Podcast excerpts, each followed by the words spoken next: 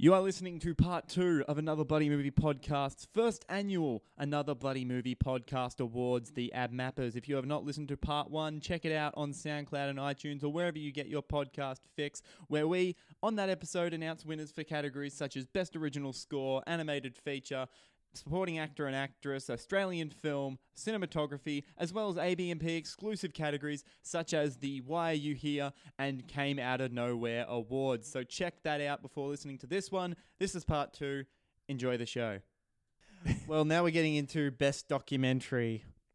And here are the nominees, two that we've already talked about at length already. Uh, oh, yeah. Gurumul and I Used to Be Normal, a boy band fangirl story, are both nominated for Best Documentary, along with Chris the Swiss, Free Solo, and Minding the Gap. Unfortunately, I haven't seen Chris the Swiss or Minding the Gap, but I really would have liked to have seen them. Although Free Solo I have seen. Yes, um, we saw this on the world's biggest screen, the IMAX Melbourne, currently the world's biggest screen in the world, which is possibly the most terrifying place you could watch this film, especially if you oh, have fear of heights or vertigo of some sort. It's great to see it on the um on the the, the biggest screen in the world, supposedly. Um, although, like, some of the camera work, uh, well, the camera work's very impressive in, mm. in this documentary. They sort of show how they, they, they do it, which I which I kind of love, because mm. it gives you more appreciation of it. Some some shots are a bit out of focus, but it's great when you see those in focus, gritty, uh, detailed um, images of just this of this mountain climber just grab onto like a surface that looks like it can't even like grip at all, and him just like sticking, he's just. By the yeah, fingertips, by the tips of his fingers grasping on that, it's just insane. It's really white knuckle, kind of like heart in your mouth sort of stuff, isn't mm. it? I thought the documentary was really good. Like, there's a mm. few things that I thought we really didn't need to see, like especially like a lot of the stuff with him and his girlfriend, and like them trying yeah. to get an apartment and things like that. Like, I get it's like he wants to try him trying to get a normal life and trying him trying to get to that point, and I'm like. It didn't really need it. But it's strange because they tried, like, that element, I think they try to humanize him a bit more to, to make him seem more relatable to the everyday person. But I sort of like He's him. more interesting. He's more interesting to be this sort of self-centered ubermensch or something that's like, oh, I'm just going to, I'm just, oh, I just want to climb these mountains, just, like, just physically and, uh, and, uh, metaphorically just conquer these mm. ridiculous human ach- achievements, phys- like of the of the human uh, body. I love when he goes to like, does he go to like a neuroscientist and like he actually wants to know yeah. what it is, like why he create, like why he wants to do this, like he wants to get into like the psychology of like yeah. what, why he wants to do this. Oh, that's this. very interesting because uh, because it turns out that he doesn't have a lot of activity in his amygdala, which meant that um. this man has a very high fear factor, which is why that he could uh, undergo such a stressful task as climbing like a, like a cliff face with just his bare hands, without any like ropes or anything um, tied to him. And it makes and it makes a lot of sense because you'd be thinking like, how the fuck could anyone do that? Because all these professional mountain climbers are like, oh, we like a lot of them barely actually uh, free solo is what they call. A lot of them barely do it because they know how damn dangerous it is, of course. Mm. But a lot of people that did free solo only were able to do it for a short amount of time because a lot of them ended up dying. Yeah, and that's how like dangerous it was. And that's like, I think the filmmakers also incorporate themselves into this film well because yeah. the filmmakers are friends with yeah. the subject. But there's also that great scene, I think, early on in the film where he's talking about like the actual ethics of even making the film. Because he's yeah. like, like, I've always been hesitant to make a movie about free soloing because imagine if you captured your, your friend, friend doing it and just falling out of frame to mm. his death. I think I think it's nice how the camera crew uh, sort of just handled the recording because they never wanted to be there to sort of distract um, uh, the, the the subject of the film doing mm. his free soloing. And uh, it, and it's quite funny too because when he actually does go about conquering this, climbing this ridiculous cliff face, yeah, the El Capitan. Even, the El, yeah, what, what was it called? The El, the El Capitan. The El Capitan. He doesn't even like tell them about it. He just starts climbing, and that's when they start rolling. Yeah, it's like, oh fuck, he started like, climbing. You, you can really see the dread in their eyes when they're recording. Yeah, like, they they just feel really uncomfortable doing it. They're just doing it to because the uh, sort of what he, his his friends want, and they um. They they sort of do the. They, they, I guess they're a camera crew by profession, anyways, yeah. when they're not recording. But they're sort of the, like it mix of two things that they seem to love: mountain climbing and, and, and shooting. But they, it's just when it's their friend doing it, they they always have that, that dread of, of worrying about him just having a miss a misgrippage and falling to his death. Yeah, Free Solo was I think it's a very, very good documentary. Mm. But yeah, as well, it wouldn't be nominated if it wasn't, I guess. uh, we're we're a bit burnt out here. Uh, Chris the Swiss, which I saw at M I F, is another nominee. This was a really interesting documentary. Uh, it was about this. Uh, This, uh, I think this artist goes to uh, Croatia because during the Baltic War, her cousin Chris was a journalist covering the war there, mm. and he died under mysterious circumstances. So what she does, she goes to... The, the, doc, the documentary is like in three different styles, essentially. So mm. it's Talking Heads interviews with like the people who knew Chris, mm. and it's her retracing her cousin's steps. But the other thing is like this black and white, like charcoal-drawn animation. Oh. That is re- that like that like shows what Chris would have been doing. This kind of reminds me of a very good film, Waltz with Bashir. Did you ever see that? I have not seen this that, Waltz but I really Bashir want to see that. Kind of yeah. like that. There's interviews and there's also this like like reimagining of of, of the events that happened. Yeah, it was a fa- it does it does lose a bit of steam toward like the hour mark, which I've noticed with a lot of documentaries have kind of done that for me. Like they lose a little bit of steam and then they pick back up right when they get to like the resolution or like they show what actually what actually went down. But yeah, then the, the, you you learn that like Chris, while he was a journalist over in Croatia during the Baltic War, that like he got tangled up with like um, a military, divi- like a paramilitary division or something, and like uh, in like the war, and got. Did he just get executed or something? Well, I'm not gonna talk about that. He just got he got tangled up with some very with some very shady characters, and uh, the film goes into like their what they were doing, and it's a it's a really fascinating watch. I really enjoyed Chris the Swiss, and then Minding the Gap, which a lot of people would have seen. This is a Hulu original documentary. Uh, it's about these three young men in this. I can't remember what town they're from, but it's um, it's pretty much about all of them growing up. But the town is like has some of the worst like crime rates in the uh, so in, in really the in the U S states. I think yeah, just high crime in general yeah. as well. And it's about like just them, all, all three of them. I think the documentary spans over like their young their young adult years. So like as soon as they like, I think they. dropped out of high school actually, so like from when they were like sixteen to like twenty-three, mm. it shows them like growing up and in this town, and I kind of like there's a theme about like how they like how these guys are all friends and like how they all found solace in like skateboarding, yeah. and that that's how they all became friends, and that's how they like escaped like all of the problems in their life. But then like the film gets into some really really touchy subject matter, and then you realize that like the thing that kind of surrounds them is like the film has a massive focus on like the cycle of abuse and like what mm. effect that has, and like is that carried over to when the next generation? Yeah, does that carry over to the next generation? Nature and versus nurture type of dilemma. Yeah, kind of like that. Like, can you train that out, or is that always just going to be instinctually inside you? Like, what mm. is the psychology of that, and is that? It's a really, it's a heartbreaking film and mm. an excellent watch. Uh, one, uh, it's unbelievable documentary, and that is why. It's the winner. Minding the Gap is the winner for best documentary I mean, film. Just, just hearing about how it was made, it was like made on like nothing, and it was just, as you said, recorded over six years. This is a person that I think that was living in that area recording. Yeah, like, it, friends, it, the, the filmmaker is one of the subjects of the film, and it's yeah. his friends. Yeah, so I mean, it's just such a personal, um, just topic. Just uh, it's, it's it's nice to see like a, a film where like. A person who's experiencing what's happening is just evolve themselves into the sort of the, the greater focus of things. Yep. Congratulations, Bing Lu, who's the director of... Uh, oh, no, Bing Lu, sorry. Mm. Bing Lu, who's the director of Minding the Gap, who also did a pre-recorded uh, thank you for supporting independent documentary filmmaking for When I Saw This at Acme, had a short pre-recorded message before the film started, so that was really awesome, thanking mm. us for paying to see his film. And... you know what? I'm glad I did, Bing, if you're listening. So thank you for Minding the Gap. You have won the Ab Mapper for Best Documentary Feature. Mm. It's, it's good to, to fund these independent filmmakers. It's hard for them to get funding. Yeah, and also, if you're living in America, for any American listeners, and you have Hulu, watch it right now, please, because this film is incredible. It's a great documentary. Yeah, we need them to get more work, and also to encourage other filmmakers in a similar situation to sort of make something if they desire to do so. Yeah, exactly. And uh, what is the next category? So the next award is the twenty eighteen Sacred Deer, which was the award that Eric was trying to announce earlier.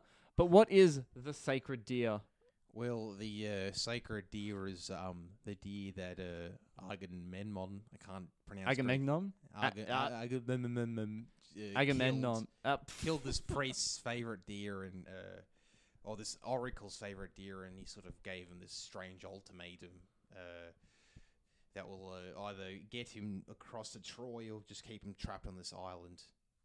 Or it's a curse that you that Barry Keo, Keoghan puts on you, yeah. puts on Colin Farrell's family for, for killing the deer, which is his father essentially. Mm.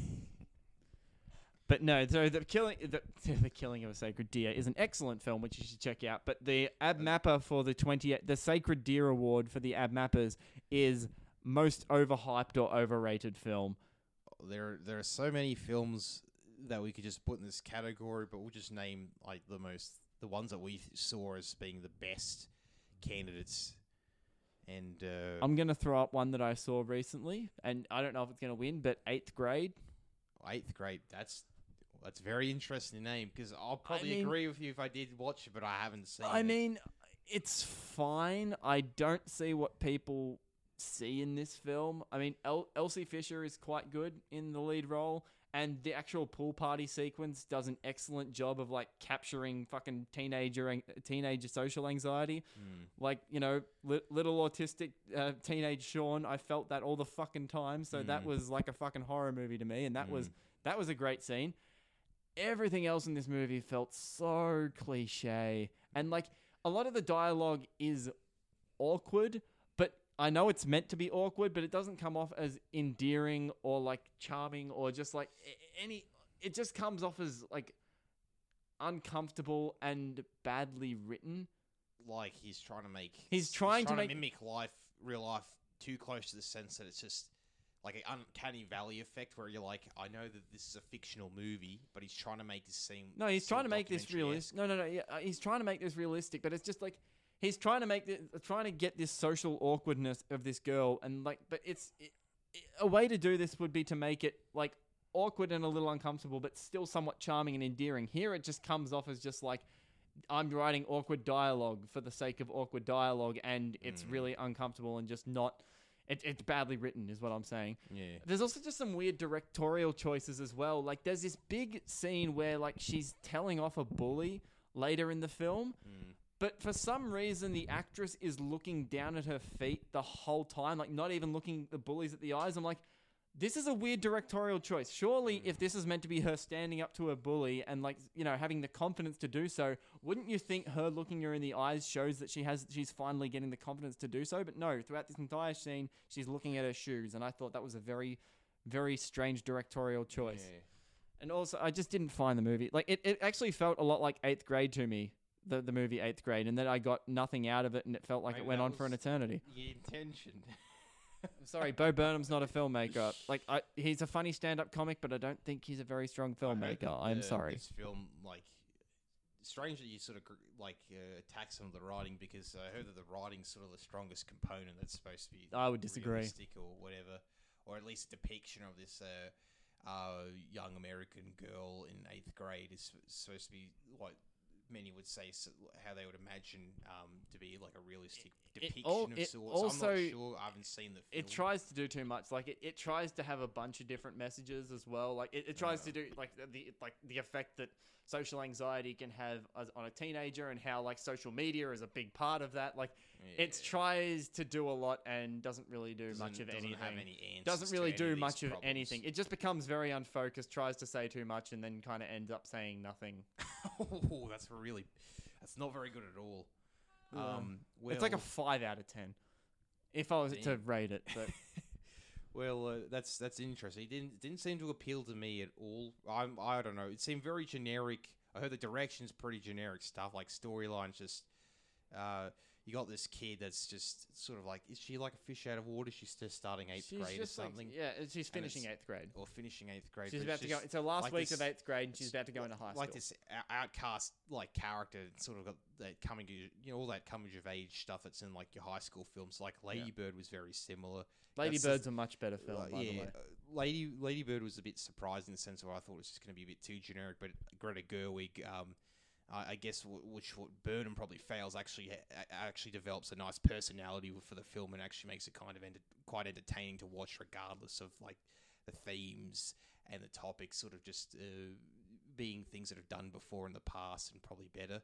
It seems like Eighth Grade doesn't even have the, like the charm of individuality in its film, which Not seems really, really sad. I, I kind of think, as much as I think Elsie Fisher is like good in the movie, I don't think there's much to her character at all. I don't think there's anything really so going on. She's just too much of just this this this mold of the generic, this is the eighth grade American girl. Yeah, pretty much. To but, the point where she has no individual characteristic traits.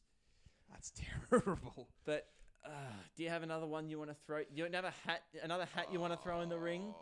For most, uh, ever. You know what Do I it. might throw. Say it. Say I, it. I wasn't so too. Just I wasn't, say it. Just say it. I wasn't too big on First Reformed. I thought it was pretty overrated.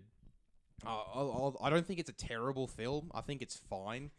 Um, although I just I think it's a bit like similar complaints to Spike Lee. It's a bit to uh, hit the hammer over the head with like its environmental messages. Yeah. Not disagreeing with it, but it's just it's just it's a bit strange to see in this film. It's weird when when I'm watching films from Paul Schrader, because he can make some really good films, or he can make some really bizarre sh- films. And the this canyons. Sort of, this sort of this sort of falls in the territory of in between. Like some, I like the cinematography. Uh, I think we mentioned that earlier. It was nominated for cinematography, so I'm not going to disagree with it having poor cinematography.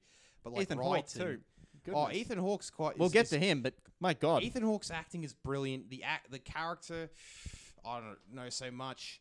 So the writing, I think, is is kind of quite weak in, in First yep. Reformed. It, the, I'm surprised that well, the writing was what got the Oscar nomination, I because I think it's like the weakest part of the it's whole film. The weakest part of the film, like. But what's what's annoy what annoys me is, is the direction as well is a bit lazy, because this film borrows a lot from Schrader's other films. Well, yeah, Schrader's well, not even just Schrader's other films, but the films that may have influenced Schrader's other films. Like which, oh yeah, you mentioned like Bresson films and like other well, things like it's that. Very similar to Diary of a Country Priest. It's like practically the narrative's an amalgamation of Diary of a Country Priest and Winter's Light, even to the point of having very similar compositions from from both films.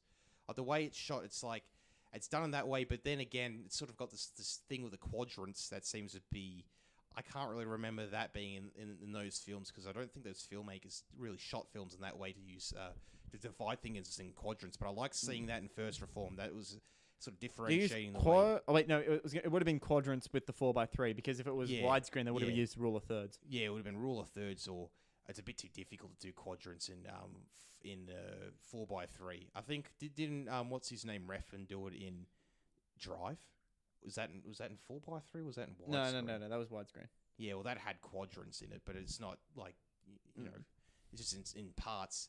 But yeah, see, like the, I like the use of the negative space in the um and the cinematography, but just the like the character just seemed to. Uh, I look. I don't know much about like American Calvinism, but it just he seems so out of touch with the world in, in a really unrealistic way. At the beginning of the film, he's like, "Oh, I know that there's climate change. I know there's terrible stuff," but then he goes on this weird, like, martyr-esque, you know, martyrs. Another big theme of uh, of um, Schrader, where it's just like uh, he's, he's going on a mission.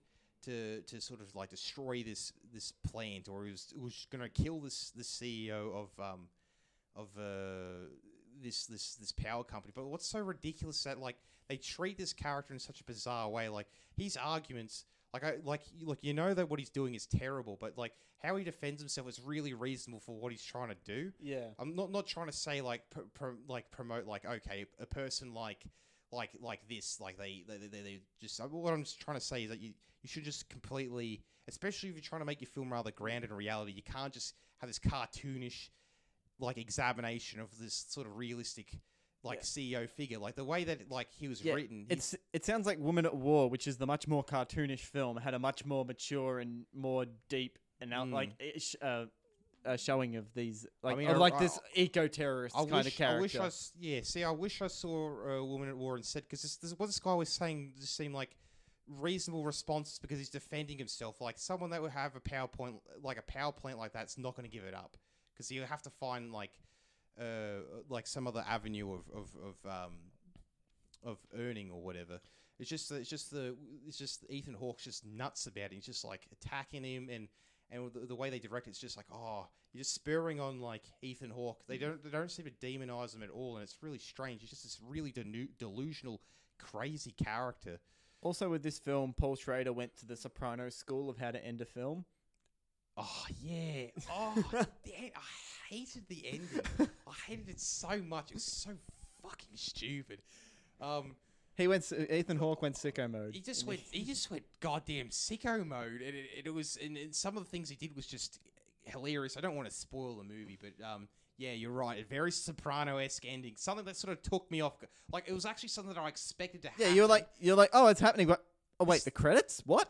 Yeah, like this is weird. Like I expected, I expected the film to go either of two ways, not to sort of do this bullshit like, oh, it's going down, fizzle out, yeah. It couldn't even fucking follow through. It was like, it was like, oh, we're gonna go, we're gonna do this. And I'm like, oh yeah, this is actually happening. This is gonna be pretty like ridiculous. And then something, and then and then it goes, it falls back onto the safer ending. Like, oh no, why did you do that? It's it, it, the ending, like in respect to those other two films that I mentioned, it's just.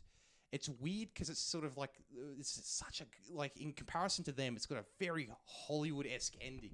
So I guess like in a weird way, I don't know if that's because Schrader wanted it to have a hopeful ending or if just it's just trying to make it more appealing for the audience. I don't know which. It didn't work for me, and um, it just doesn't fucking hold a candle to those other two films. All right, but the the film that we're gonna we both agree on, and you all know what the Sacred Deer of twenty eighteen oh, is gonna yes, be. We're we, not even gonna bother talking about it. We're we just s- gonna announce the winner we'll just and move on. So much shit at this film. The Sacred Deer of twenty eighteen is what, Eric? uh, it's a Quiet Place.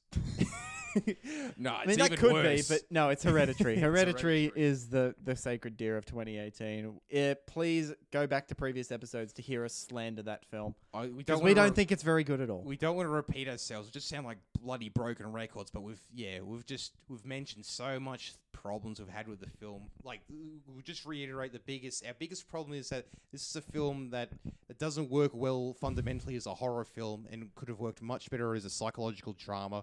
And sort of like the ending of uh, First Reform, it couldn't sort of commit to either either and becomes yeah. a horrible...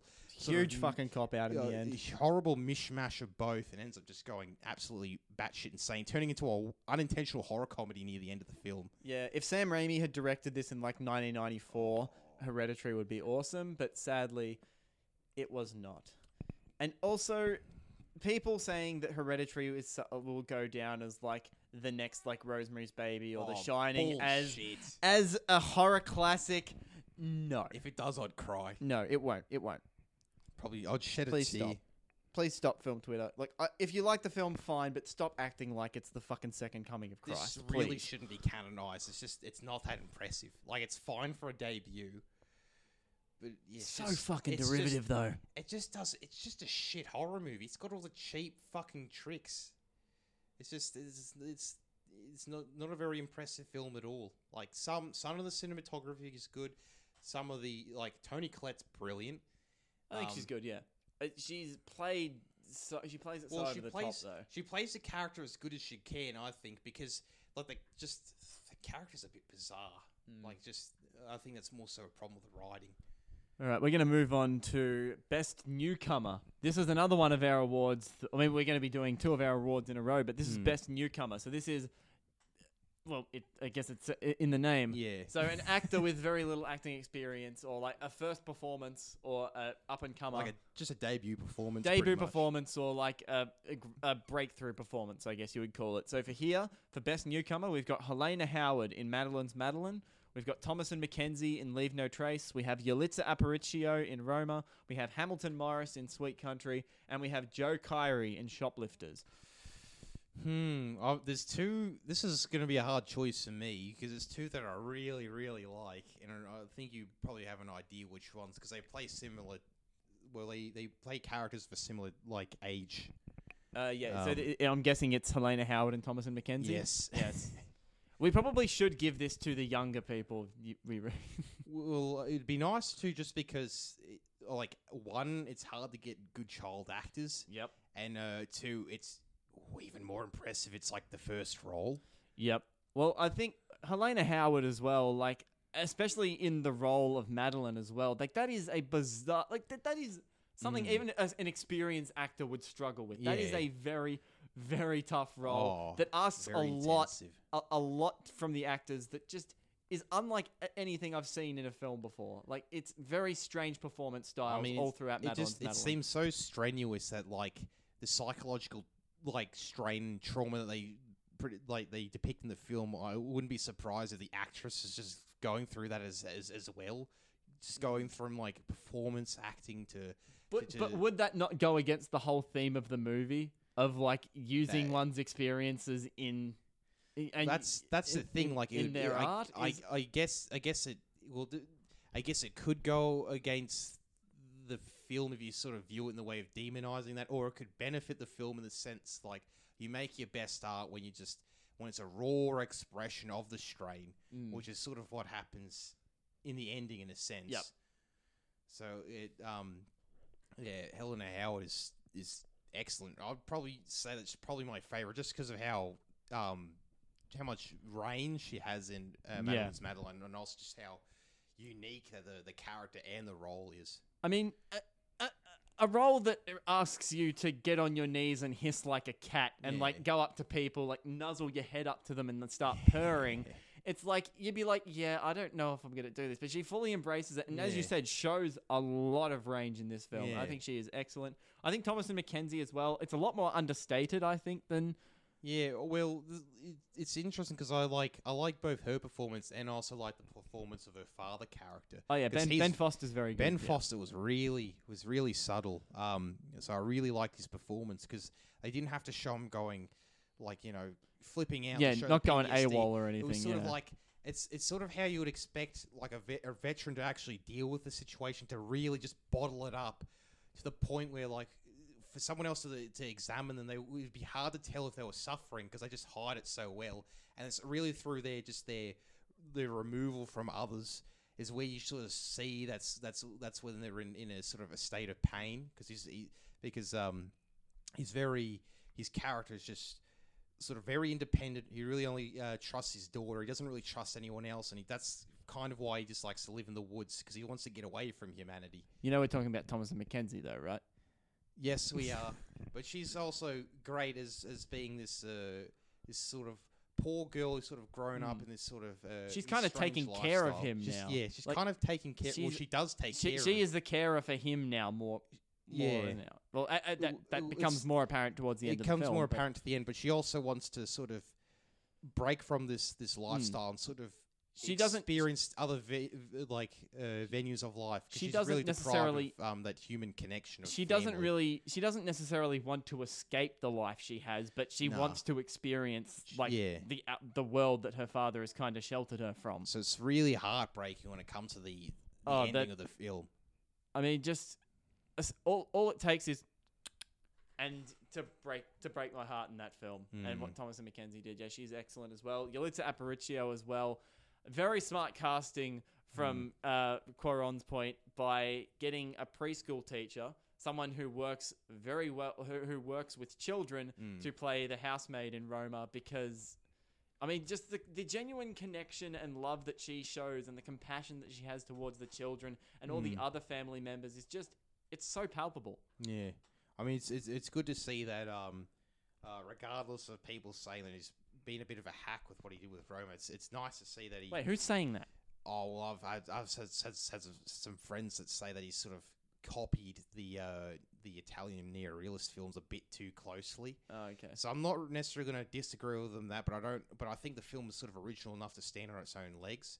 So, like, yes, he's going to do things like shoot it in black and white um, and also sort of do uh, casting non-professional actors. Um Although, um, I think uh, the way that he goes about uh, sort of uh, the making of the film, even even with the, the actors in the film per se, it's not too it's not worrying too much on uh, individual narratives. There's there's many narratives that run throughout, and it's sort of just this like stream of looking at this time capsule of like Mexico in that time period.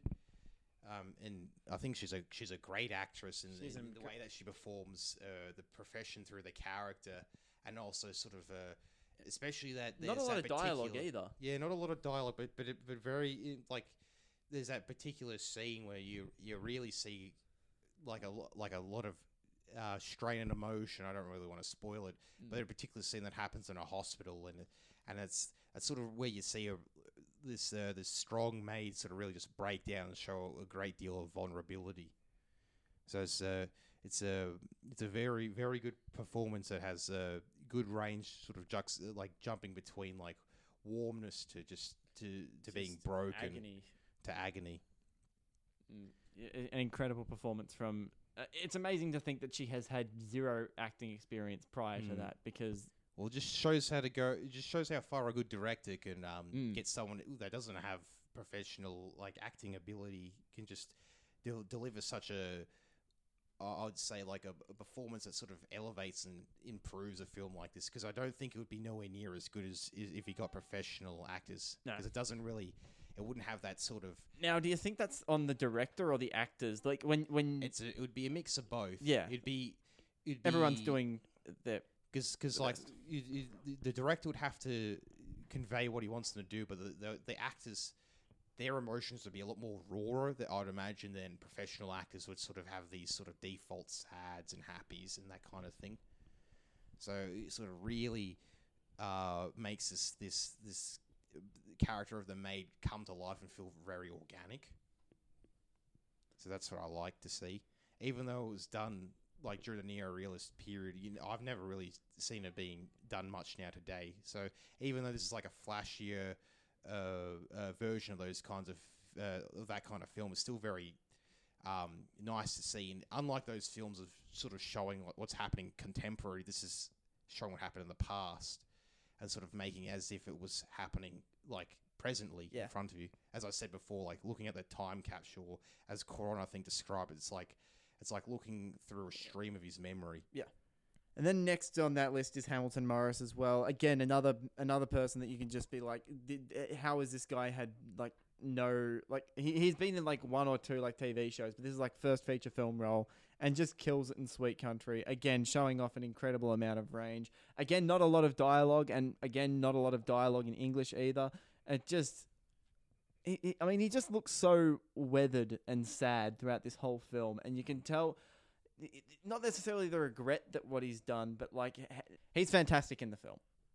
That's all we need. Yeah, you can't say that. As is young Joe Kyrie in Shoplifters as well. Just uh, is he one of the child actors? He is the ch- he is the young he is the young kid in he, Shoto is his character's name. Who is the yeah? It's is, is he the adopted kid? Mm, well, that gets into spoilers by saying oh. that, but. It's a fantastic... Yeah, he is really good. Uh, breaks breaks your heart, especially towards mm. the end. Like, there is one scene with him and his father, which is just, like... It's a tearjerker. It is a, well, Shoplifters is just an amazing film. Like, it's a, it's a great ensemble performance from, like, the whole cast from the family. And Joe Kyrie as this young kid. Again, another one. There's, like, this young kid for... like what a ten or twelve year old boy or however old he is, brings a gives a really stunning performance in this. But the winner of the Best Newcomer Award goes to, drum roll please, Eric. Uh, uh, drum roll. Drum, drum, drum, drum, drum. I can't make. I don't know what. I There's a fucking a table right oh. there. No. No. God, you're a dumb guy. Is this, is this better? The pens happen. Helena Howard wins. Fucking hell, let's move on. Don't get me to use the instruments ever again. Yeah, Eric failed music in high school, guys. Well, probably did. I wouldn't be surprised. All right, we're getting into the big three. I think we've only got three left. Holy, thank fuck. We're two hours in. We've got three categories I left. I have mercy on whoever power has to through listen it. To this. For best, oh no, four. All right, we should get into this one. So there's four. We're not. We're going to get into best directorial debut, because this kind of ties in to best f- newcomer, because this is the best newcomer of other sorts. We only have four nominees for this one, though. Oh, this is going to be very interesting. So for this one, we have Yolanda Ramke and Ben Howling for Cargo. We have Thomas M. Wright for Acute Misfortune. We have Gustav Möller for The Guilty, and we have Tillman Singer for Luz. Mm. Well. uh... You know what? I'm I'm gonna say it is. You think it's The Guilty? Yeah, I know what you're going to say too. All right, yeah. So, uh, so well, just quickly, we, we mentioned Cargo before. I think that is a really great uh, directorial debut from both Yolanda Ramke and Ben Howling, a great adaptation of their short film. We discussed it. Acute Misfortune, which I got to go to a press screening at the Melbourne International Film Festival this year, the directorial debut of Australian actor Thomas M. Wright. It was an adaptation of uh, the, the um uh fuck, fuck, fuck, fuck, of the biography of the biography of uh Australian painter uh fuck I can't remember his, what his name is. God, it was a Australian painter. Yeah. Anyway, Acute Misfortune, which is a really great. Anyway, the the Guilty. You you really want to talk about this? Gustav Möller's The Guilty, the Danish real time thriller set to one location. Well, The Guilty, I was really surprised with, because uh, I, I went in knowing nothing about it, and um, I didn't expect to, to get the film that I got, and I was really surprised with it. Um, the sound comes in this way, Eric. Oh, they can hear you me. You can't hold your microphone like this. No one can fucking hear you. They can hear me just fine, Sean. Don't worry. You just uh, put the volume up a bit on my, my side of the track. um, the So, the, as you mentioned, The Guilty is this... Uh, This film that's uh, taking place in real time, and it's contained to a single location. Never and, leaves um, the call center, and it never ne- leaves the call center. And this film, uh, being being a film that's got these restrictions, has some really great cinematography with its like heavy, very extreme, extreme close-ups. close-ups. Like you can see the pa- like almost the pores of his skin, and yeah. just like the sweat You're slowly sweat seeping just, out just of it. Seeping, you just you're just seeing this man with, with just so much sweat, and you could probably see him growing wrinkles during the film. Also, just very, very subtle, um, uh, like environmental, like aspects to show passage of time with like shadows and lights and things mm. like that. Yeah, yeah. I, I mean, it's a very impressive film, and, and, and there's a very good central performance in this film as well. Yep. It Jakob Södergren, just uh, through dialogue, but you could just see so much just uh, just happening uh, with his just. How we react to some of the things that just uh, that just happened during this call, like it, like this, you, you could you really genuinely believe that this character is so invested in this like case that yeah. it seems like most characters would just uh, you know take to give the torch to someone else to deal with, and you yourself like, as the audience are also very invested. You're in very what's invested as well, and uh, and the the reasoning behind why he's just so. He's so invested in this is, is just even more um, interesting when it comes to that conclusion. So um, it's a so The Guilty is also quite subtle in the way it sort of hints out to, to information that's going to be yep. f- like f- delivered within the future. Yeah. So I, I think it's a very impressive film. It's a very good debut, and I'm really excited to see what will come from this director. And I'm not sure what I'm going to think of the American yeah, version. Yeah, there is an American remake happening. Hilarious. I will. Uh, I mean, yes, definitely props to Gustav Möller for making a film which is essentially a man making a number of phone calls for eighty minutes mm. be one of the most thrilling films of twenty eighteen. Like that, oh, of course, yeah. has to get him a nomination here. But um, one of my favorites here, yeah, Tillman Singer's Luz. Like we haven't talked about it on the show yet. Like this no, is, we haven't. This is just an. Really strange, like bizarre, like trip into Euro horror weirdness, and I loved every single second of it. Oh, I, I mean, I really enjoyed the film too because of just uh, just how it really sort of captures this like like this aesthetic of that uh, kind of um, yeah, like a late like late late seventies, early eighties horror film, yeah, horror exploitation film. Um, yeah, it was it was uh, really great to see, but it was shot on sixteen millimeter film too, I believe. Oh, I mean, it definitely looked like it. And uh, this is a um, this is similar to The Guilty. It's a pretty reserved film where it seems to only really be taking place yeah. in the in the one in the police station. In the police yeah. station, and and, and performance wise, it's really great. You see characters deliver a lot of a variety where we have uh, some people that are just uh, impersonating others. Um, I don't know if we should delve too deep into the details of the film because I think this is something that's best going in blind. Mm. I didn't know a fucking but thing that was happening. Also, was just, just like the hypnosis scenes where like yeah. they, they, they hypnotize this person to like relive moments to like help solve this case, and they they act like they're in a car, but there's just they're just sitting in a row of chairs, yeah. and they just act like it's so like cre- and, it's, and it's great when they actually ma- cut to what they're imagining. Yeah, so they cut yeah. to that, and I believe there's even like there's they they include like the sound effects of that in there too. Yeah, they they actually. It's so they, creative. They it's a yeah, it's great. It is a bizarre film. Um, we saw it at Paris Cinema Fest back in December, and I just like was it's, like, I need to see this movie again immediately. It's a bizarre short gem, and it's got a great sense. Yeah, of seventy minutes. Too. I mean, I I, I love what was uh, happening in the in the bar. That's, yeah, it's, and it's hilarious how that scene ends and it transitions to to. Oh, I guess it's got more than one location, but it's really. I guess we'll say that's a limited location. It is. It, it, you could you could nearly describe this as a bottle movie, I would say. Yeah. Like, The Guilty is definitely a bottle movie. Mm. But it's like, um, yeah, it's it's, just, it's really hilarious to, to just see how that whole scene in the bar just ends and transitions to what to what happens at the police station. Yeah, it's a it's a it's a great film. Well, I reckon it was a tough call, but the winner is Gustav Möller for The Guilty. Oh, well done! Congratulations. Hope you like your rope. I mean, please, there's so much rope that we have to make. We're actually just sending out, like, crudely scribbled I O Us. We're just sending them paper. pieces of string. We're just right sending now. them like a like a just a just a piece of paper. It's about thirty centimeters long. We just we just got this message saying, like, sorry that we couldn't actually give you the real award, but it's probably going to be it's going to be a this, glitter bomb. It's it's going to be this size and length, the rope. So it gives you something to hope hope to, something to expect. Yeah, Tillman Singer, a very, very close runner-up, but Eric just in there, like, swayed me more towards The Guilty, and I'm like, yeah, I think yeah, it's... Yeah, well, I look, I like The Guilty better, but I, w I wouldn't have been disappointed if it was given to Luz. I yeah, mean, Luz if... was fantastic, guys. Definitely check it out. I don't know when anybody will be able to see it, because it was a it was a big hit at the Berlinale in twenty eighteen, mm. and... I think it played at, like, a couple of, like, smaller festivals, like a couple of genre film festivals, yeah. but, like, I, I believe it's actually getting distribution in the States sometime in twenty nineteen, so definitely oh, check that's that gonna out. Be great, because I, I haven't really heard much talk about Luz, just like I haven't heard much talk yeah, about Luz. I, I can't find I can't find any Blu-rays in Germany that I can import over here either, so I need to watch that well, movie I wish again. You want it to be in Blu-ray, you want a V H S copy. Oh, if they did that, that would be awesome.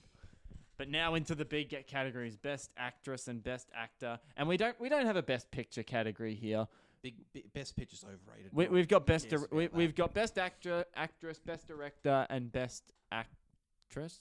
Yeah, I don't know. We, we've been recording well, for nearly two. Uh, we've been recording for way too long. This is going to be cut. We've, into... we've done we've done uh, best supporting actress. I don't think we've done. Act best we haven't, actress we haven't done leads. No. So for best lead actresses, there's going to be a few here that uh, that cross over. So for best lead actress, we've got Joanna Kulig for Cold War. I cannot pronounce this name. Haldura Gihastodira. I have completely butchered that, from Woman at War. We have Olivia Colman from The Favourite. We have Helena Howard from Madeline's Madeline. And we have Yalitza Aparicio from Roma. So a few crossovers here yeah. with the Best Newcomer Awards. Yeah, definitely. But it's very well deserving. Yeah, Olivia Colman is great in The Favourite. I'm not sure like, who would I... be my favourite out of this Ooh. category. But with Olivia Colman, though, like, you can just see, like, there's this kind of secret movie happening, like, with its her, like, because the movie doesn't really focus on her. It focuses on Rachel Weisz and Emma Stone, yeah. like, trying to win her affection. But there is, like, another movie happening within this movie where it's her, like, her health rapidly deteriorating, and you don't actually notice it. But, like, her, her performance, like, it's so good. Mm. I mean... And also her just yelling is never not going to be funny. Stop I, it! I mean, um, what I really like about um, Coleman's performance is that uh, it, it might just also be the, it's the benefit of the character, just um, mm. just because of how interesting she is, just her past is just how... And the rabbits. She, she'd behave in a very eccentric way, and Rachel Weisz sort of handles her as if she was a child, and you yeah. sort of realise how she's just had she's just this broken woman who's had this yeah. terrible yeah. past, and you learn some like terrible thing like oh well she, yeah. she's had why she has the awful rabbits awful luck in the sense so that uh, yeah each rabbit represents one of my miscarriages, yeah. which is just like fuck. So you're just thinking, like, if you see how many rabbits there are, like, oh well, no wonder she's so like like just just just mentally like traumatized. And, and you're kind of surprised that she's still that she's still going mm. on.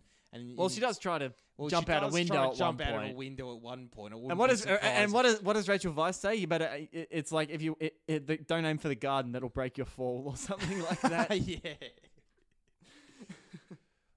I mean, the, the the great thing about Olivia Colman's performance and her character is that she still has, she kind of maintains that deadpanness that yeah, you see in, yeah, the, yeah. in the Lanthimos. But then she does she has greater humanity than in comparison to Rachel Weisz's like really cold, sort of like domineering, uh, like uh, noble woman.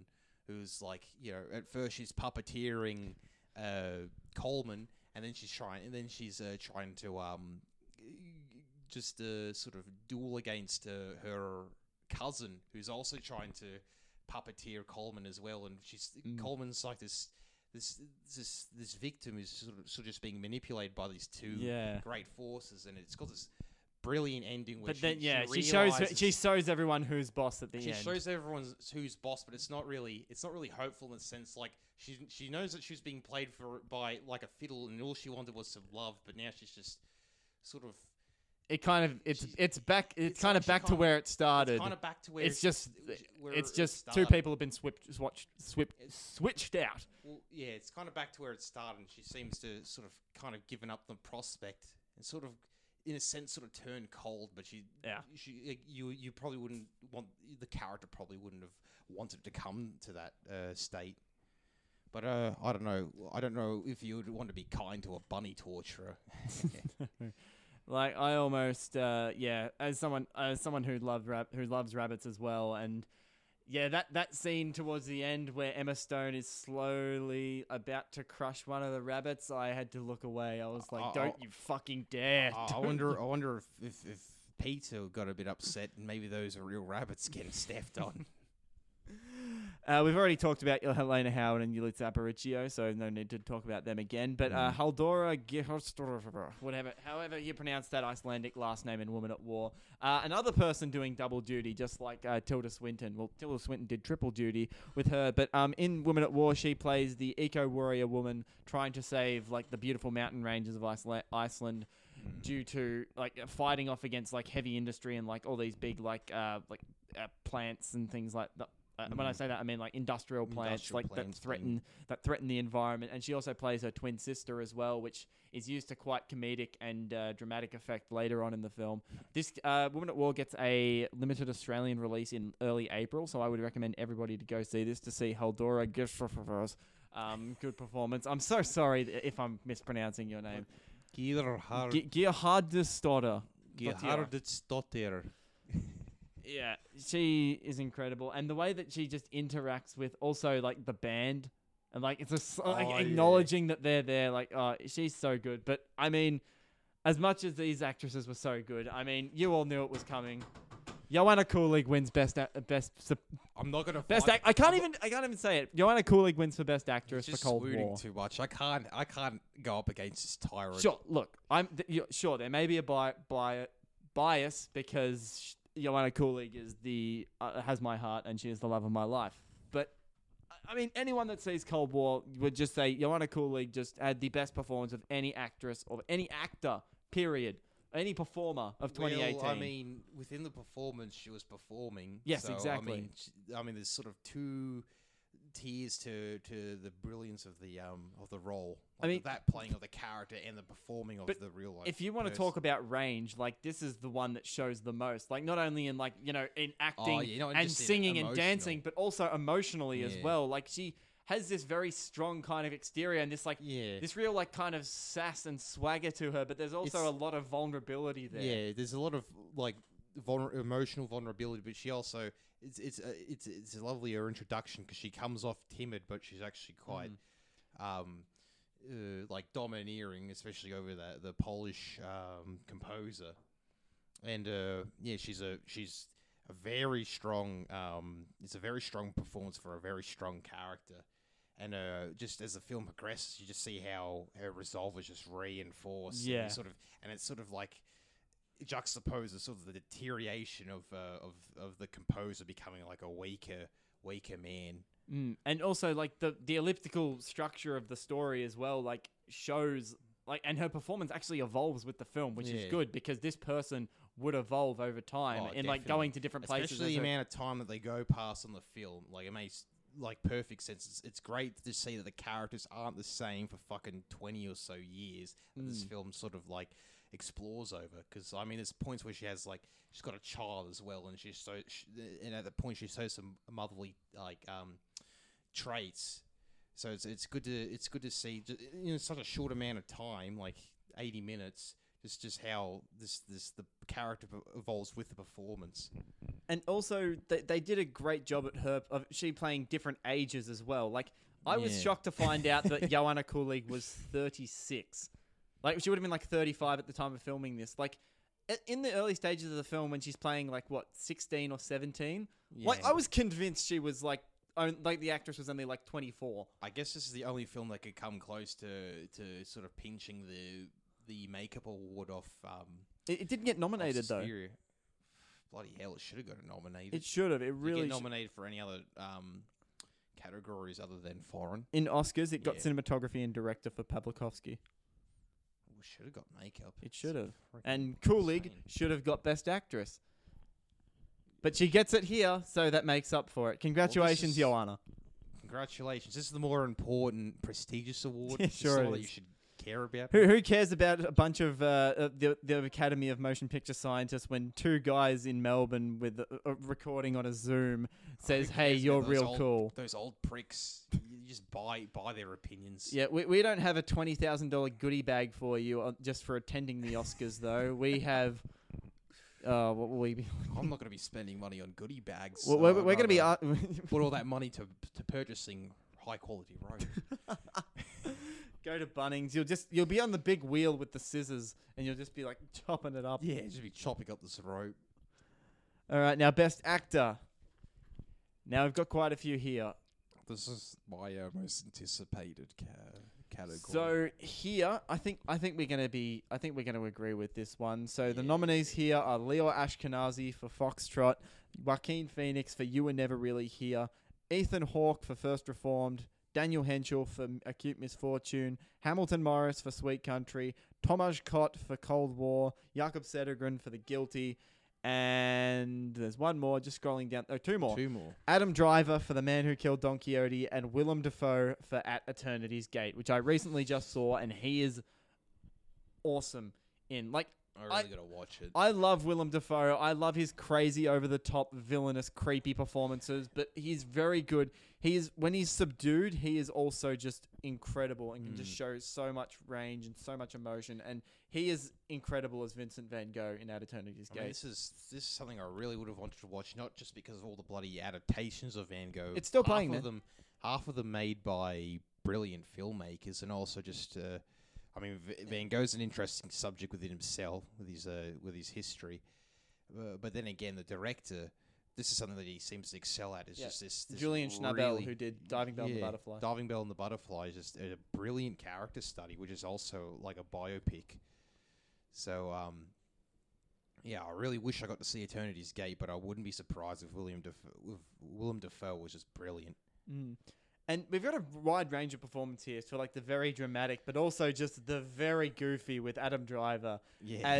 in The Man Who Killed Don Quixote. I mean, I want to, when this movie is released, and I found out um, the Nova, the, for Melbourne listeners, the Nova is yeah. the, is getting an exclusive run of this from April eleventh. So please go and check this one out when it comes out at the Nova. But if you want to see Adam Driver constantly swearing, which is the funniest thing ever, and also see Adam Driver sing a so show tune in this movie... It's it's great. Yeah. yeah. I mean, he is just so he's so cynical, and just to watch the, this character get like progressively yeah, like surrender really... himself to the absurdity and to this fantastical world that he's being sucked into. It's just it's he just captures like it so really perfectly. Cynical, uh, well, cynical, like this really pessimistic, disillusioned character. Almost. Yeah, yeah, just so disillusioned that he just can't sort of buy the weird. Uh, fantasy, and then it sort of uh, evolves himself into it in, in, in the sense when he does when he most desires like a like there's the point where he thinks he's getting attacked by terrorists at one point, but then the, then after that uh, he, he believes he found Spanish gold.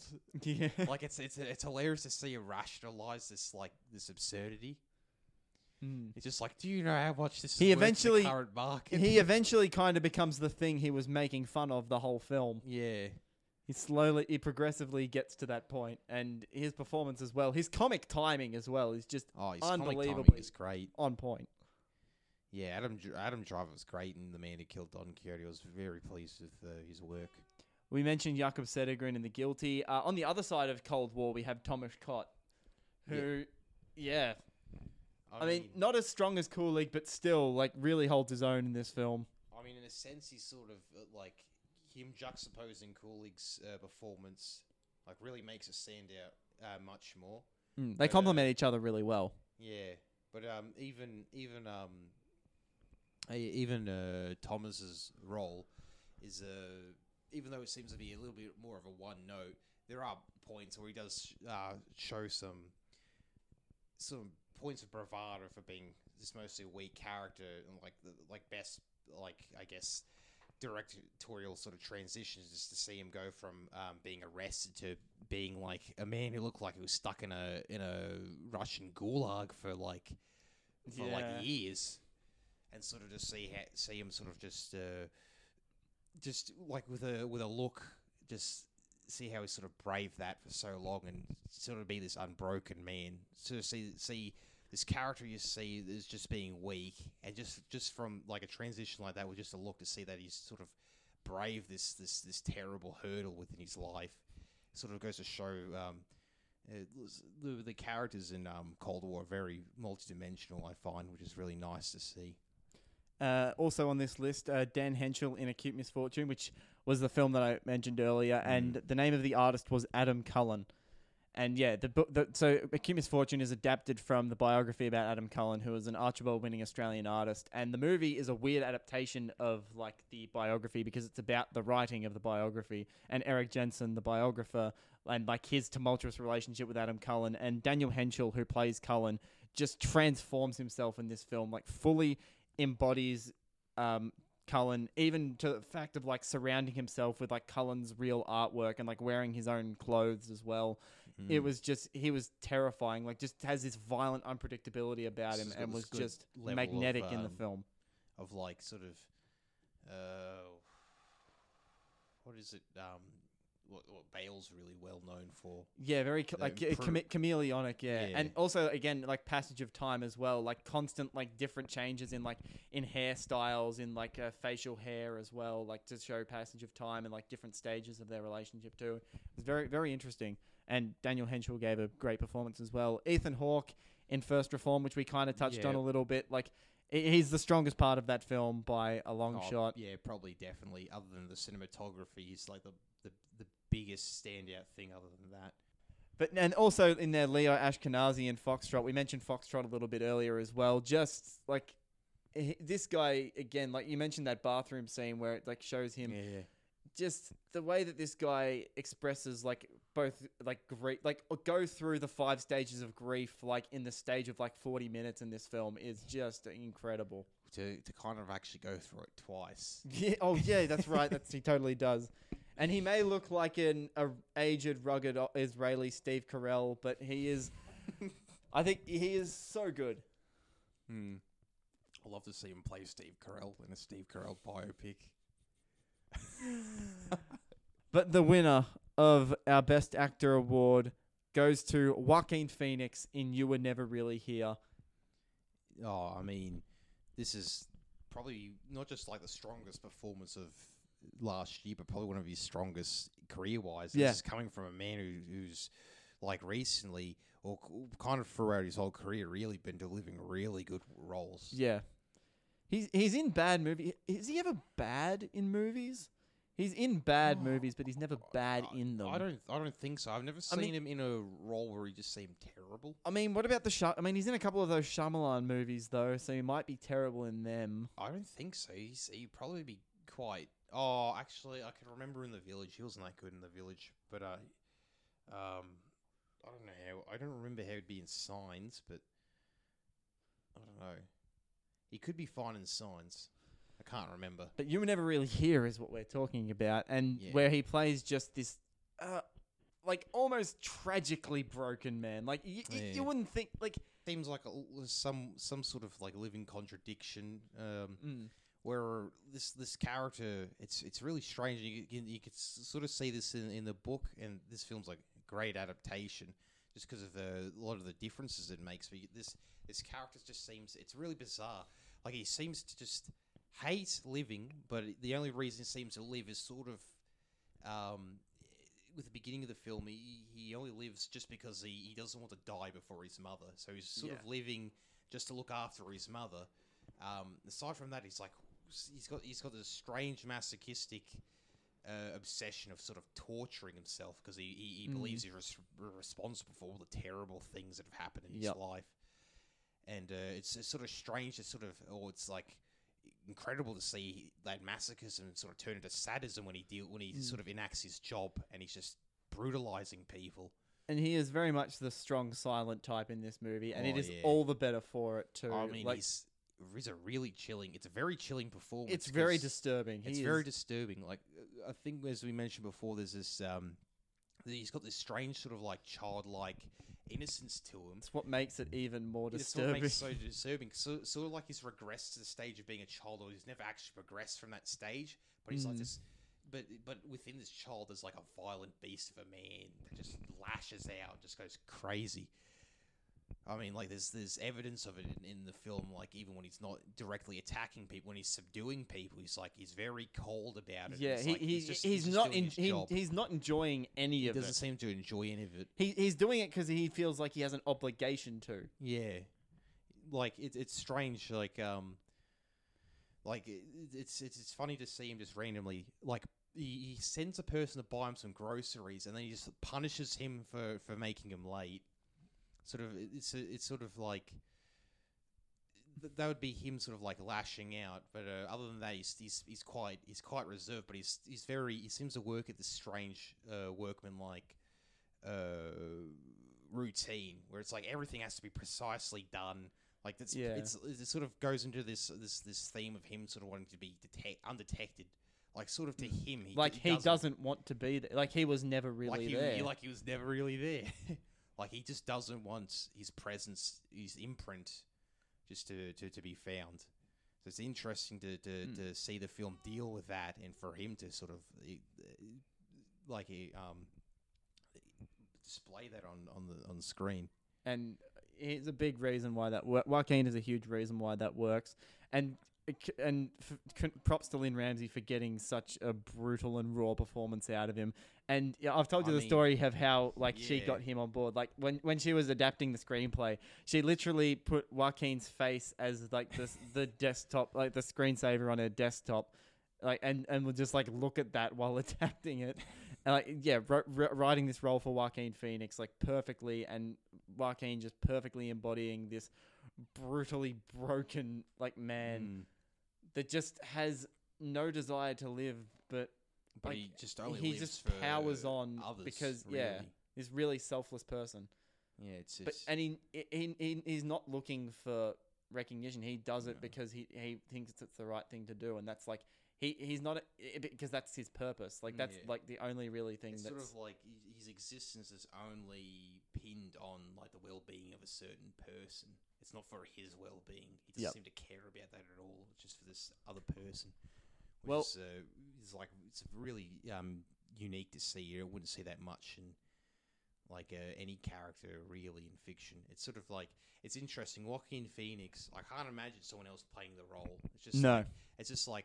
Like a Travis Bickle in Taxi Driver, you can only imagine. Always going to be De Niro, yeah. Uh, as for adapted screenplay, we've oh, I just realised we forgot to do the screenplay awards before we get into Best Director. Who cares about screenplays? Oh, it's only the most important fucking thing of the movie, Eric.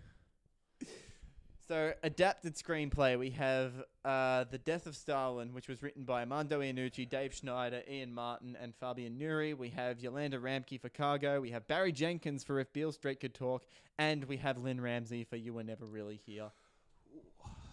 So, we mentioned Cargo, so not much more to say about that. But Yolanda Ramke adapting her short film, uh, adding...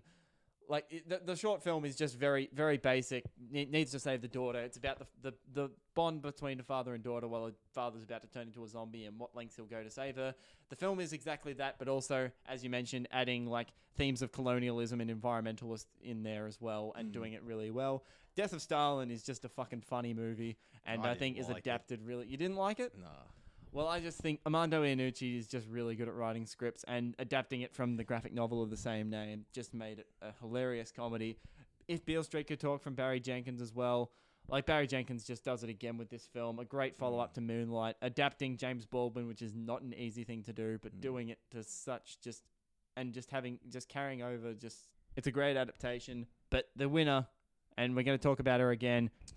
we Two in earlier. a row for You Were Never Really Here for Best Adapted Screenplay. Congratulations, Lynn Ramsey. You win Best Adapted Screenplay. We've talked about this a little bit, but too, yeah. because I've read the I've read the novella that it's based on. Eric is currently reading it. I'm currently reading it about, I don't know, two-thirds th- through. It's on halt at the it's, moment.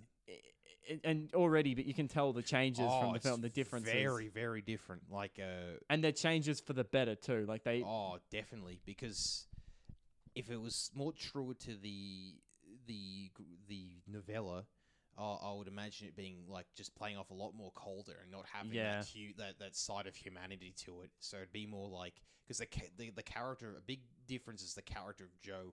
He doesn't have that child. No like innocence with him. Like he's his just, mother's around, but that's not really. Yeah, like he just the like it's weird because it. Like, it kind of seems in, like she's just like uh, a burden to him in the book. Yeah, it's it's strange because even in even in the book he he mentions like oh he's only living just to look after his mother, but he doesn't seem to draw much attention to her, and he's sort of mm. just going around like a machine, just enacting his job. I mean, and the book um, plays on Joe's suicidal tendencies a lot more overtly than yeah. the movie does. I mean, the movie does do that as well, but like it tones it down a little bit. Or it doesn't make it seem as, as, no, as important. It doesn't diminish it. Though. It's a, like you know, it's there. It's so subtly in in, in print, just like the, the scenes of uh, like past trauma.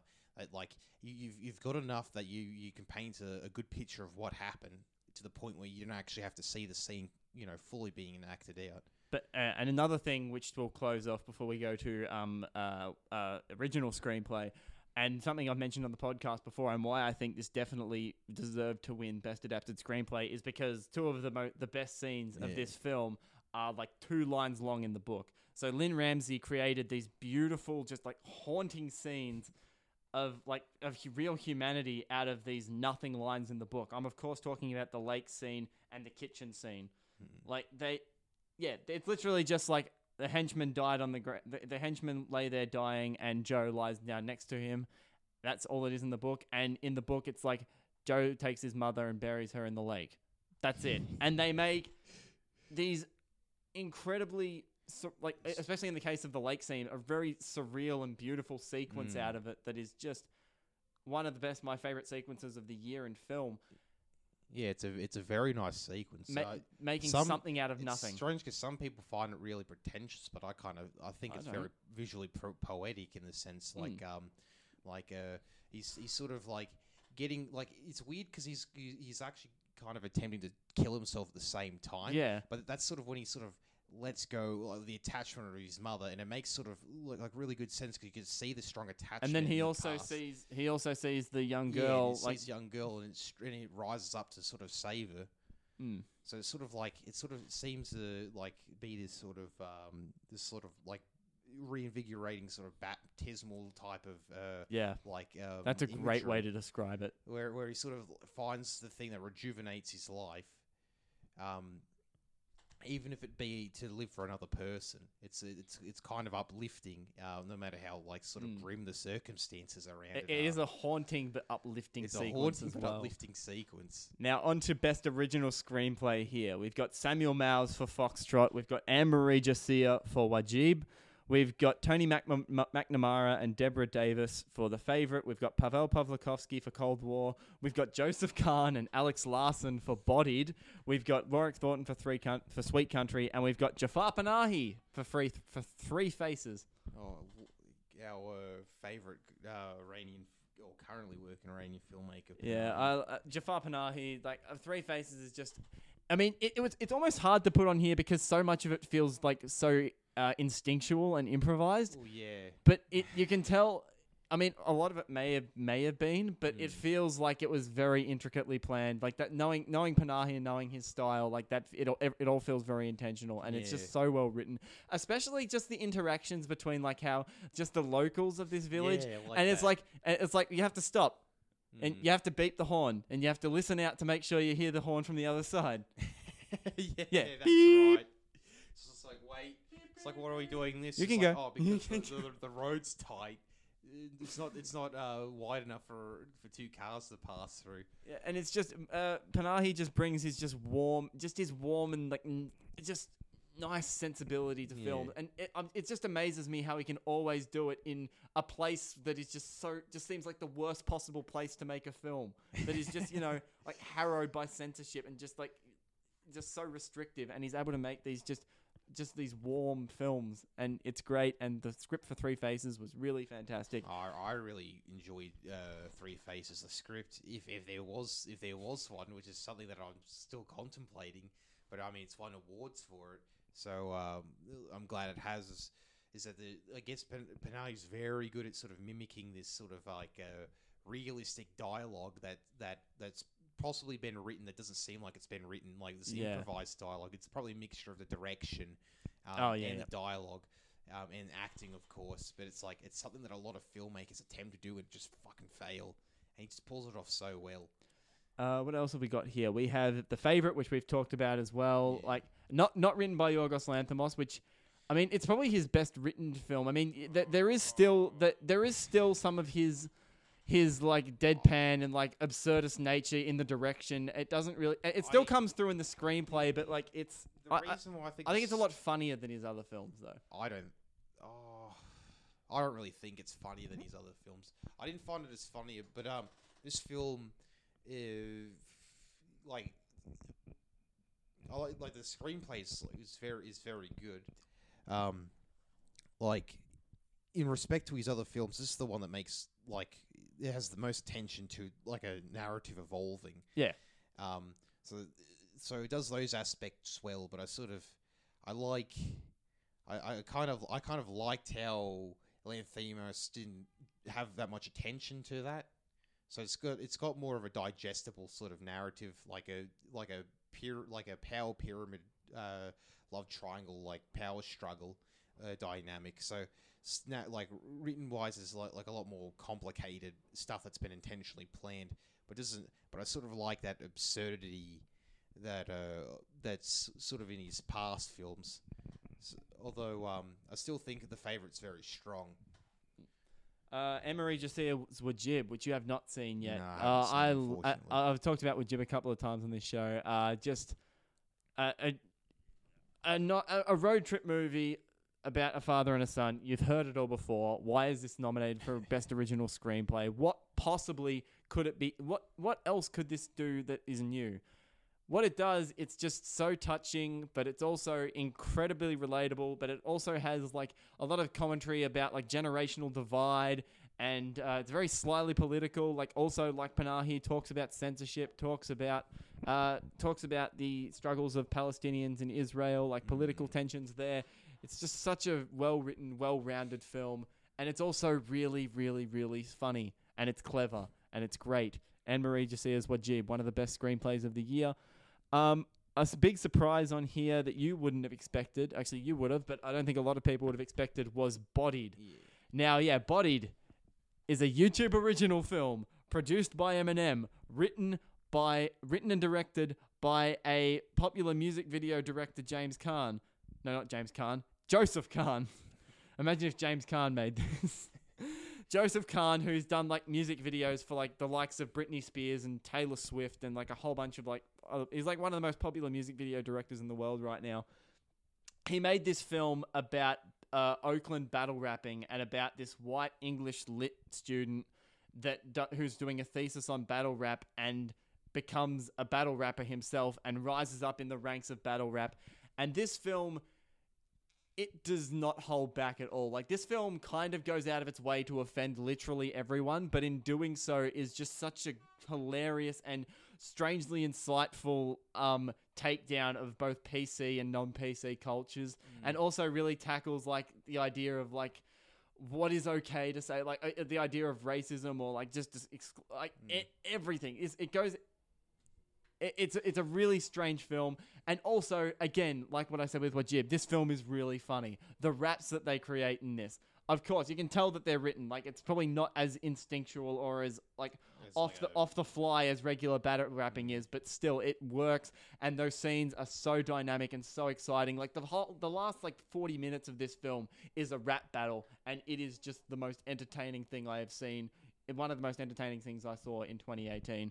So that's why I put Bodied for Best Original Screenplay here. Well, you know what else was made by a person who makes music videos? That was a film.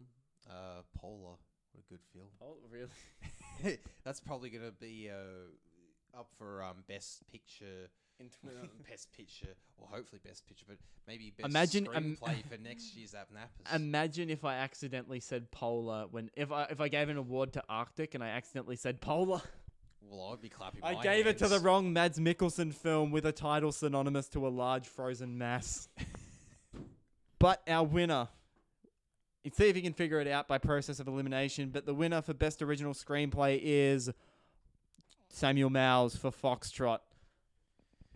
I mean, uh, we've we've talked about the the brilliant structure of this film before. Um, like pretty much like three act structure, but it's like as you mentioned, like sort of you see these these parents go through uh, the stages of grief twice in, in the beginning and the end.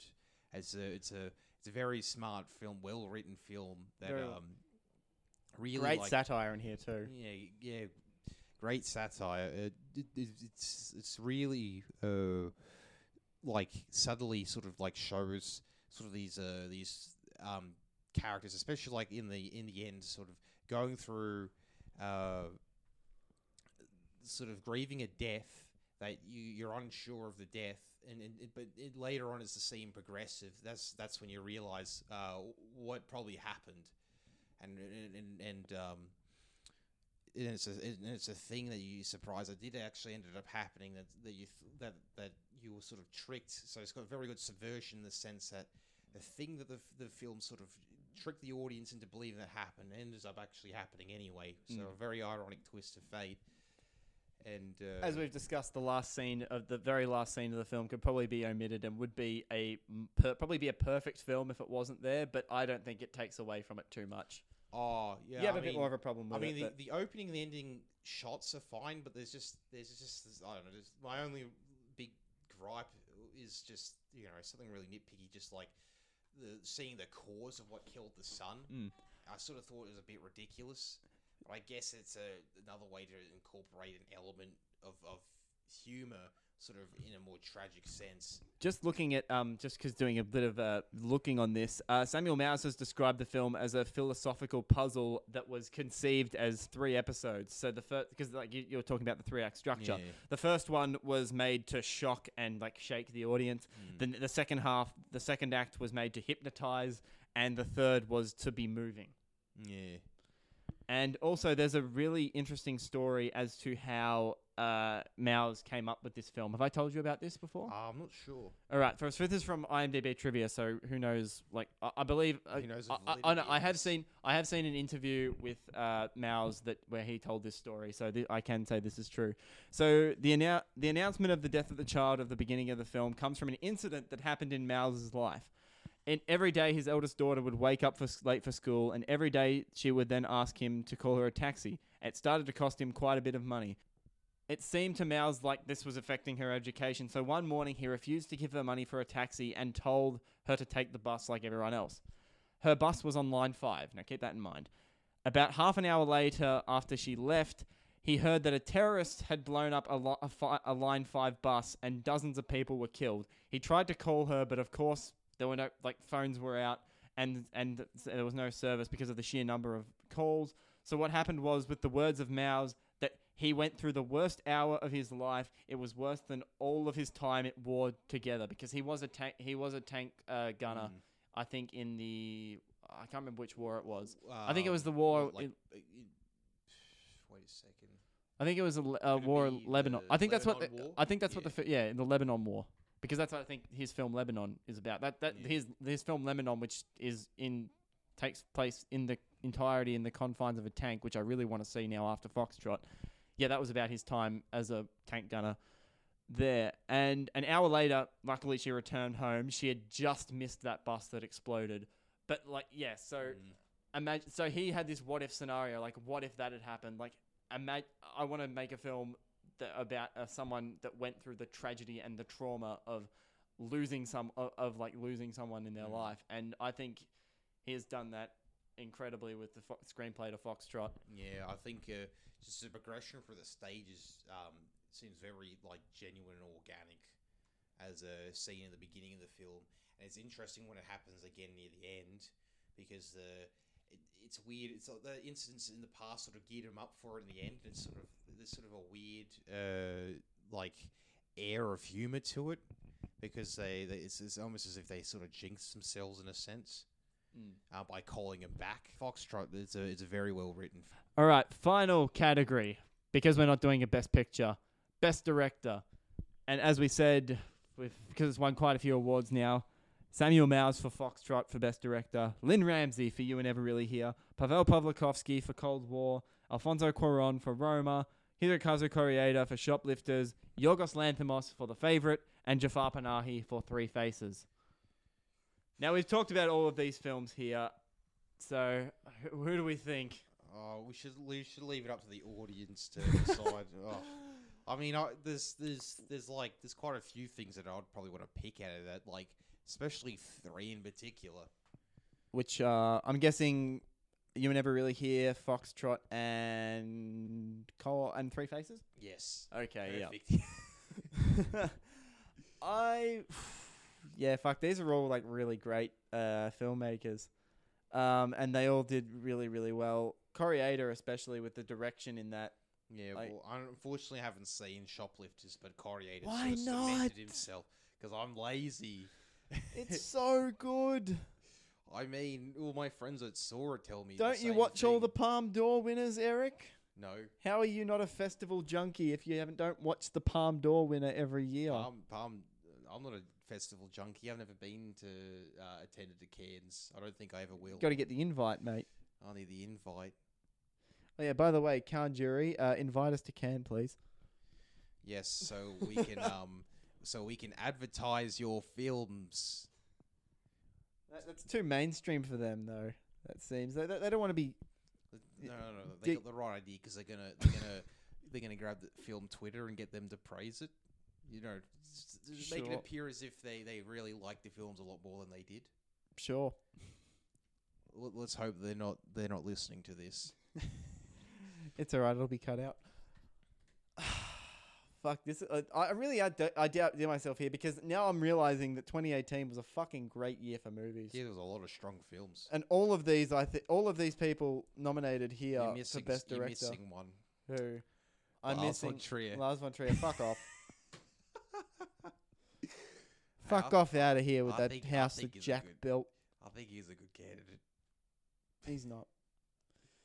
If he wasn't, if he didn't explain that fucking stupid lamppost analogy to me fucking ten times in that movie, maybe I would have. But it's about the he has no. Re- yeah, but the, his direction.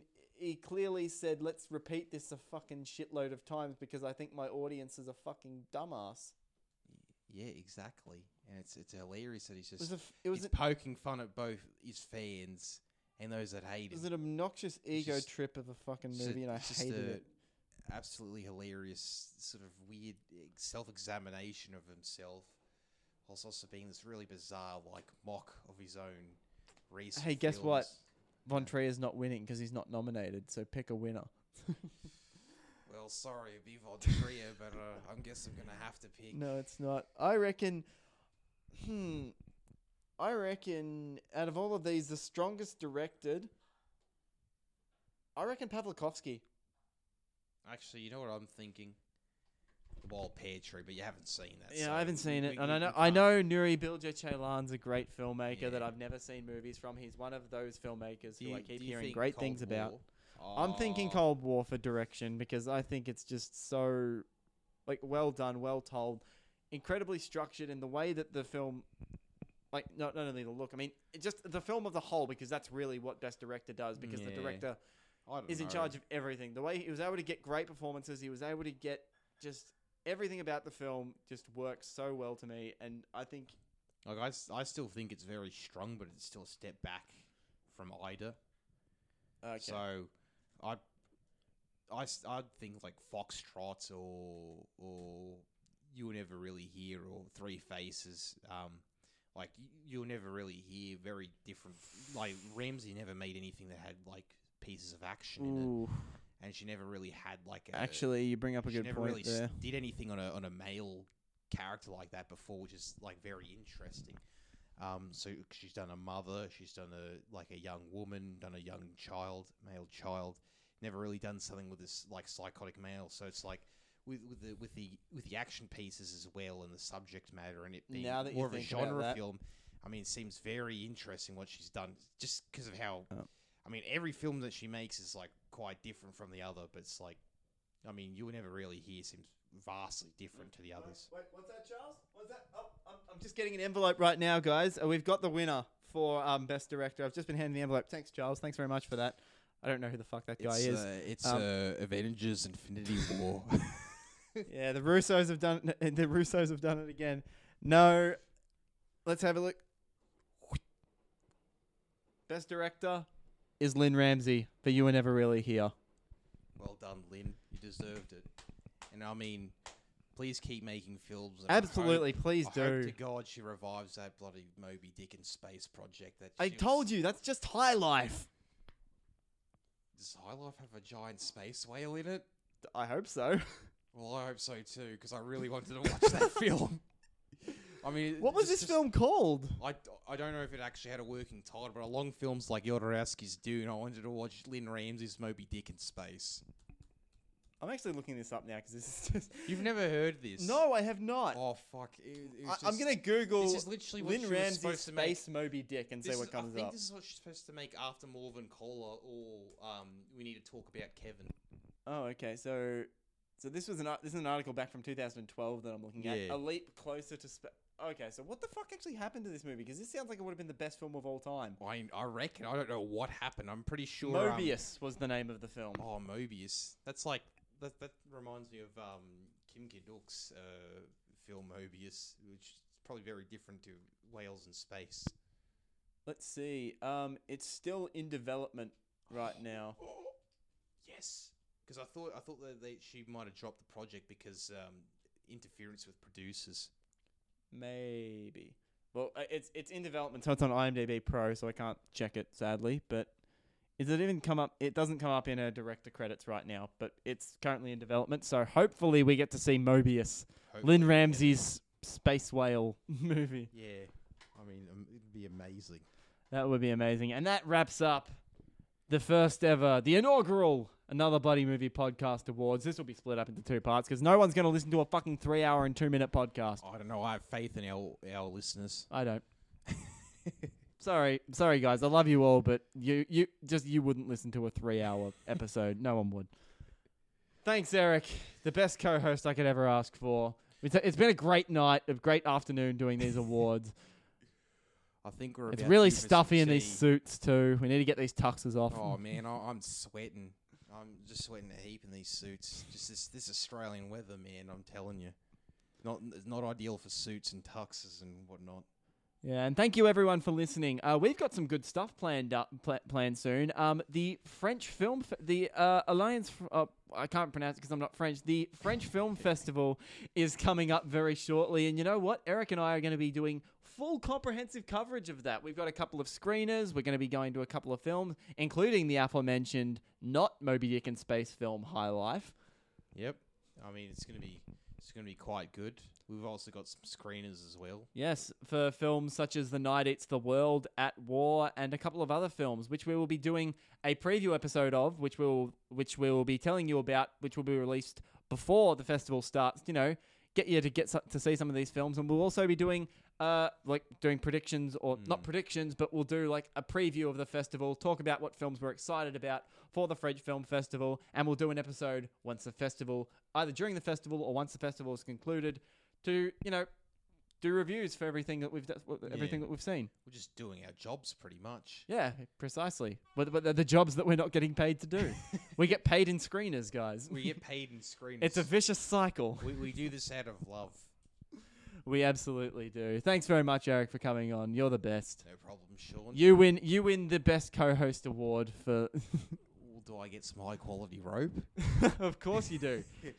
Oh, Christ. You get as much rope as you want. You get more than enough rope on this podcast. Or do I have enough rope to bungee off Eureka? I thought you said bungee off my ego for a second. I'm like, what are you saying? Gee, gee, short, are you having... Are you, it's reminding me of another episode where you thought I was saying things before. I, I hope that I don't get killed during an episode. Oh, yeah, Eric's alive! God, we should have we should have said that. Don't worry, I'm, I am still turns safe. Out, turns out... Uh, I think I see another red dot on you, Eric. Another red dot? I ta- well, here's the thing. No, what didn't happen, um, actually, we saw we saw it was going to happen, but then actually, Ash, the reason why Ashley's not on this show this week is she actually jumped in front of Eric and took the bullet for him. So Ashley's recovering in hospital right now, guys, so send her love. Well, I'm the reason terrible things happen to your co-hosts. It's almost as if I cast a hex on them. Well, not saying that I've done so. We're prolonging this too much, guys. Thanks very much for listening. Thanks for Eric for coming on. And thank you. And I hope you enjoyed the Another Bloody Movie Podcast Awards. G'day, guys. I hope you enjoyed part two and part one of the first ever Another Bloody Movie Podcast Awards. Eric and I had a blast recording that episode. It was three hours long on the recording. That's why we split it up into two parts. And thank you for your continued support of Another Bloody Movie Podcast. And if you want to continue your support, you can go subscribe to us, SoundCloud, iTunes, wherever you get your podcast fix. Just make sure you hit that subscribe button. You can find us all over social media as well. Facebook, search for Another Bloody Movie Podcast. Instagram, at Another Bloody Movie Pod. And Twitter, at A B Movie Podcast. If you head to our Twitter page, you can vote for our Best Cinematography Award. The poll for that award will be pinned to the A B M P Twitter account, so get voting over there. You can read my written reviews over at movie babble reviews dot com. Nick Cush, who founder, writer, and creator of Movie Babble, who I had on the show talking about Sundance in a previous episode last week, he has a bunch of reviews for films that he saw at Sundance, a number of which he talked on the show, so make sure you head over to Movie Babble Reviews and check out Nick's stuff, and also my written stuff over there too. And if you also want to see my random film ramblings in between that, you can, you can go follow me over on Letterboxd, letterboxd.com forward slash Sean Coates. And you can follow me on Twitter and Instagram, both at SeanHub underscore. That is S E A N H U B underscore. Thanks very much for listening to the Another Bloody Movie Podcast Awards. We'll do it again in twenty twenty, and it'll be bigger and better. Keep an eye out for Eric and I as we do some very extensive French Film Festival coverage over the next few weeks and coming months. Thanks very much for listening, guys, and we will see you later. Bye-bye.